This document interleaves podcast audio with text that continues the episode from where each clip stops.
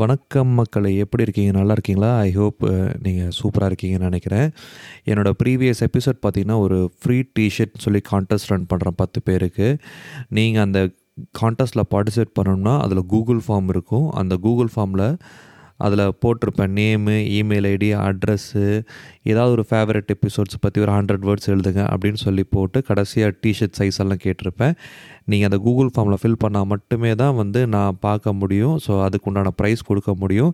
Deadline எப்போ சொல்லியிருந்தேன்னு பார்த்தீங்கன்னா December thirty first so இதுதான் நான் ஃபஸ்ட்டு ஃபஸ்ட்டு கண்டக்ட் பண்ணுற கான்டெஸ்ட் ஸோ நான் எல்லாத்தையும் பார்ட்டிசிபேட் பண்ணணும்னு நினைக்கிறேன். ஸோ கண்டிப்பாக எனக்கு சப்போர்ட் பண்ணுவீங்கன்னு நினைக்கிறேன். என்னடா இவன் ஃப்ரீ டிஷர்ட் தரான் ஒருவேளை பெரிய பணக்காரனாக இருப்பானோ அப்படின்னு நீங்கள் தோணும். கண்டிப்பாக அப்படிலாம் இல்லை. நான் ஒரு சாதாரண குடும்பத்தில் பிறந்த ஒரு மிடில் கிளாஸ் பையன் தான் நானும். நான் ஏன் இந்த ஃப்ரீ டிஷர்ட் தரேன்னா இன்னொரு ரீசன் என்னென்னா இப்போ ஸ்பாட்டிஃபைல நிறையா யூடியூபர்ஸ் வந்துட்டானுங்க. கண்டிப்பாக அவனுங்க இந்த மாதிரி இன்னும் நிறைய பேர் கூப்பிடுவாங்களாட்டுருக்குது. அப்படிலாம் வந்தால் நான் காணாமல் போயிடுவேன் ஸோ என்னோடய நிலமையை வந்து அட்லீஸ்ட் இப்போ இருக்கிற நிலமையாவது தக்க வச்சுக்கணுங்கிறதுக்காக தான் இந்த டிஷர்ட் தரேன். இதனால் எனக்கு பத்து பத்து பைசா லாபம் இல்லை. இது ஒரு ஜஸ்ட் மார்க்கெட்டிங் கிமிக் மாதிரி தான் நான் பண்ணுறேன் ஏன்னா என்னை நிறையா பேர் சப்போர்ட் பண்ணிகிட்டு இருக்கீங்க. அவங்களுக்கு நான் தரக்கூடிய என்னால் முடிஞ்ச ஒரு சின்ன ஒரு கிஃப்ட்டுன்னு வச்சுக்கோங்களேன். வழக்கமாக சொல்கிறது தான் திருப்பியும் சொல்ல போகிறேன் கோல்டன் ரூல்ஸ் ஸ்பாட்டிஃபைல ஃபைவ் ஸ்டார் ரேட்டிங் கொடுங்க. அதே மாதிரி ஃபீட்பேக் ஃபார்ம் ஃபில் பண்ணி கொடுத்தீங்கன்னா அதுக்கேற்ற மாதிரி நான் என்னோடய போட்காஸ்ட்டை வந்து நான் அட்ஜஸ்ட் பண்ணிட்டு போய்க்குவேன். கெல்லி ஆனாபேட்ஸ் அந்த கேஸ் வந்து பார்த்திங்கன்னா பயங்கர ட்ராஜடியான கேஸ் அது ரொம்ப இறுக்கமாக இருக்கும். கேட்டவங்க கண்டிப்பாக மனசு ரொம்ப கஷ்டப்படும். ஏன்னா அந்தளவுக்கு அது ஒரு பெரிய ட்ராஜடி ஸோ அதுலேருந்து மீண்டு வர ஒரு சின்ன ஒரு லைட் ஹார்ட்டட் கேஸ் எடுத்து பண்ணணும்னு நினச்சி தான் நான் இந்த கேஸை எடுத்திருக்கேன். இந்த கதையை ஸ்டார்ட் பண்ணுறதுக்கு முன்னாடி ஒரு சின்ன கருத்து. என்னடா வழக்கம் போல் பூம்பர ஆரம்பிச்சிட்டானா அப்படின்னு நீங்கள் நினைப்பீங்க. கண்டிப்பாக கருத்து சொல்ல வேண்டிய இடத்துல தான் நம்ம எல்லாருமே இருக்கிறோம். ஏன்னா இன்றைக்கி அவ்வளோ நம்மளை சுற்றி அவ்வளோ குற்றங்கள் அவ்வளோ பேட் திங்ஸ் நெகட்டிவ் வைப்ஸ் எல்லாமே இருக்குது. ஸோ நம்ம கருத்து சொல்கிறது ஒன்றும் தப்பு இல்லை. ஒரே ஒரு விஷயம் மட்டும் ஞாபகம் வச்சுக்கோங்க. நம்ம நல்லது நினச்சோம்னா நல்லது நடக்கும். கெட்டது நினச்சோம்னா கெட்டது நடக்கும். த சீக்ரெட்டுன்னு ஒரு புக் இருக்குது அந்த புக்கில் இதை தான் பெருசாக எழுதியிருப்பாங்க. லா ஆஃப் அட்ராக்ஷன் ஸோ நம்ம வாழ்க்கையை வந்து நம்ம வாழ்கிற லைஃப் ஸ்டைல் எல்லாமே வந்து ஒரு பாசிட்டிவாக எடுத்துகிட்டு போகணும். ஒரு நல்ல குறிக்கோள் எடுத்துகிட்டு போகணும்.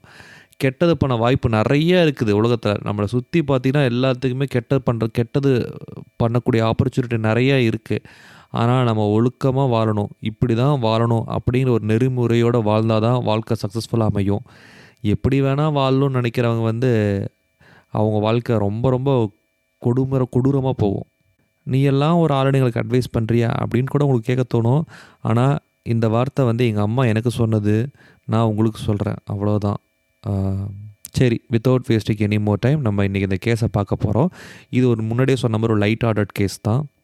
இப்போ இந்த கேஸ் பார்த்திங்கன்னா நான் படித்து முடிச்சுட்டு செவுத்தில் போய் முட்டிக்கிட்டேன். ஏன்னா கொலை பண்ணுறதுக்கு எது எதுக்கெல்லாம் விவஸ்தை இல்லாமல் போயிடுச்சு இதுக்கெல்லாமா கொலை பண்ணுவீங்க?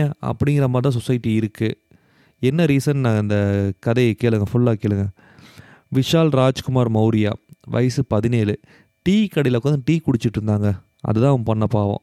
டீ குடிச்சிட்டு இருந்தான் அப்போ அந்த வழியாக அவன் ரெண்டு ஃப்ரெண்ட்ஸ் வந்தாங்க. பேர் பார்த்தீங்கன்னா ரவீந்தர் அத்துல் சந்தோஷ் வால்மீகி. வால்மீகி பேர் பார்த்தீங்களா இந்த ரெண்டு எருமைகளும் வந்தானுங்க. இந்த டீ குடிக்கிற பையனை சும்மா விடலாம்ல? அவனை போயிட்டு ஃப்ரெண்ட்ஸ் தானே? என் ஒய்ஃபை பாஸ்வேர்டு சொல்லு நான் இன்டர்நெட் யூஸ் பண்ணேன் அப்படின்னு சொல்லி கேட்டிருக்கான்.